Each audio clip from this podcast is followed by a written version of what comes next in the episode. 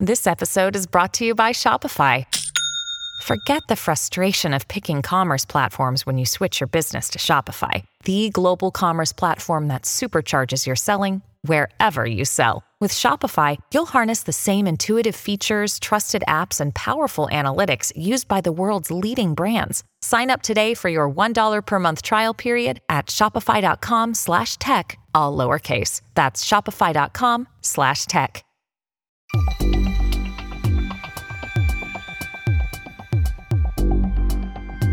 If you did any long distance driving this summer, you probably passed dozens of corn and soybean fields. But you may have also seen quite a few solar farms.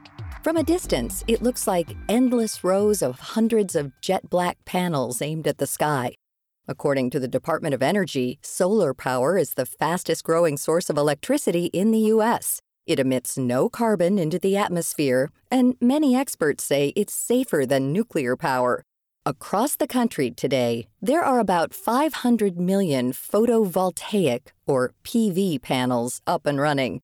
At an annual growth rate of 21%, you can expect to see even more solar farms filling rural landscapes as well as on rooftops of residential homes around your neighborhood.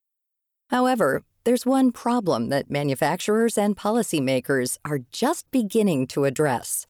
Once these panels are deemed unusable, they more often than not end up in landfills, where they end up spewing toxic waste that's harmful to humans.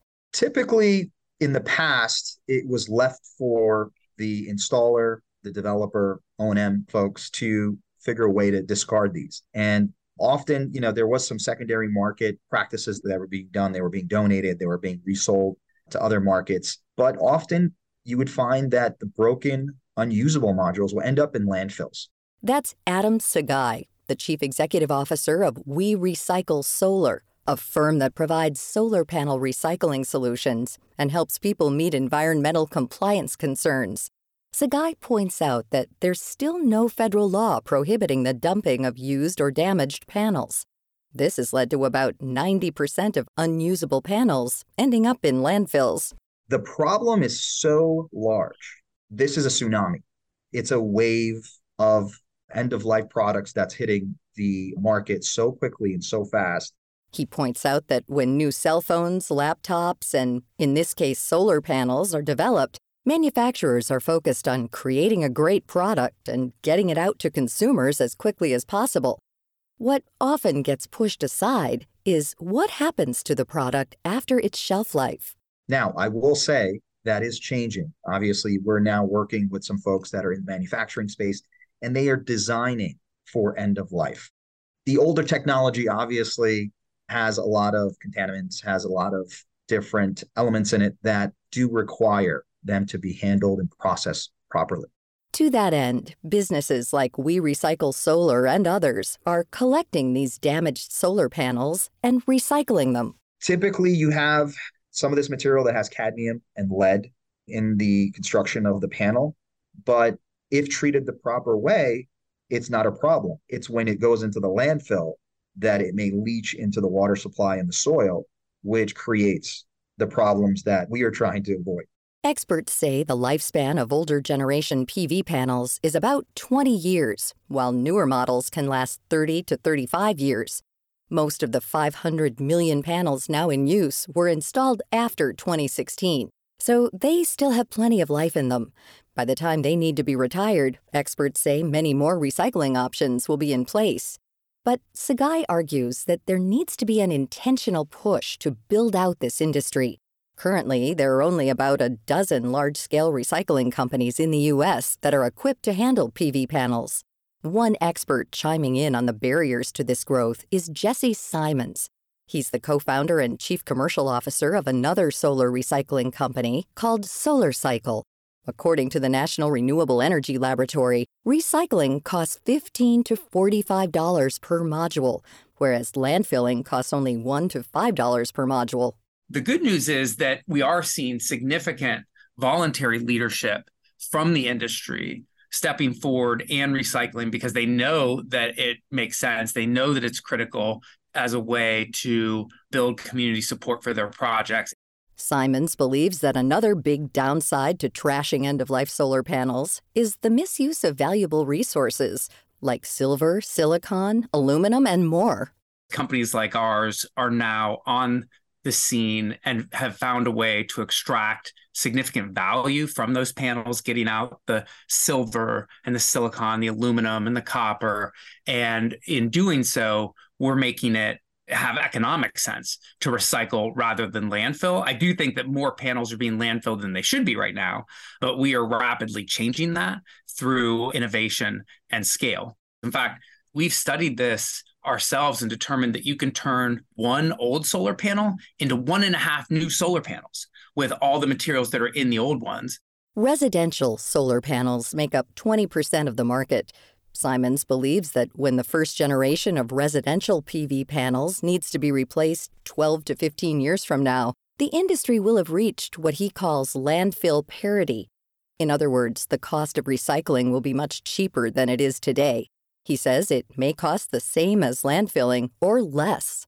Finding solutions for end of life and for recycling that work for the large businesses that own that solar should be our first priority. That's not to say we shouldn't find solutions for the individual homeowner has solar needs to recycle, but that'll be relatively easy to figure out if we can come up with solutions that scale for the place where most of that solar is owned, which is the large solar farms and the utilities and others. Manufacturers are also thinking ahead now and making today's newer generation of solar panels more recycle friendly. We're seeing panels made with a lot less lead. Some are completely lead free. That just makes it significantly easier to recycle at the end of life because they have no hazardous components. And we're seeing a lot of improvements in that direction. Simons says it's likely that most communities across the country don't yet have policies in place regarding the disposal of solar panels. Our call to a local landfill proved this to be true. Simons encourages municipalities to consult with SolarCycle or other recyclers in their area so they can create an interconnected framework solutions like the one we put in place with Green Tech Renewables, where a customer can simply drop off the panels. And once you fill up a container full, we will take them at a very low price and recycle them and return them back into the supply chain. So I think that's the solution. What we don't want is a bunch of different counties or municipalities setting up individual patchwork of regulations that ultimately make it really difficult to manage how we do recycling or how we deploy solar. It'd be much better if this were a harmonized set of policies. The Solar Energy Industries Association, a big nonprofit in the sector, is aiming for solar energy to make up roughly 30% of all generated electricity in America by the year 2030. I see solar as the fastest growing source of energy. It is clean, it's reliable, it's cheap, it's good for the climate, it's good for the air, it creates jobs. And the recycling side of it, while it, this hasn't been a major priority for the industry until recently, now that people are really focusing on it, now that we're going to take our attention and turn it to recycling in the same way we did to building panels cheaply and reliably in the first place, I think we're going to ultimately get to a place where we're going to be able to endlessly recycle the solar panels once they're built into new solar panels in the future. And that is going to really unlock the circular economy for solar. And that to me is very exciting because it makes solar truly sustainable in the way I think we had all originally imagined. One residential solar panel installer we spoke to suggested replacing your roof and your solar panels at the same time. You can find out more about solar energy and how to recycle end of life solar panels from the National Renewable Energy Laboratory's website at nrel.gov or by visiting our website at viewpointsradio.org. You'll also learn more about our guests, Adam Saghei and Jesse Simons, as well as all of our past guests. For more behind the scenes, search Viewpoints Radio on Twitter, Instagram, and Facebook. This segment was written and produced by Polly Hanson. Our executive producer is Amira Zaveri. Our studio manager is Jason Dickey. I'm Marty Peterson. Coming up next week. It is so easy. With a couple buttons, you can get a new credit card. With a couple click of a buttons on your phone, you can order anything you want and have it one day shipped to your house. It's no surprise that credit card debt and delinquencies are on the rise. Then, as the streamers have been making more and more money, musicians have been making less and less. Actors aren't the only ones fed up with streaming services. I'm Marty Peterson. And I'm Gary Price. These stories in depth on your public affairs magazine, Viewpoints.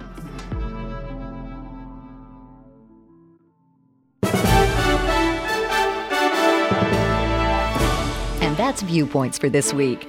Follow us on Twitter, Facebook, and Instagram to learn more about upcoming shows and find a library of past programs on Apple Podcasts, Google Play, and Spotify. Plus, you'll always find previous segments and more information about our guests at viewpointsradio.org. Join us again next week for another edition of Viewpoints.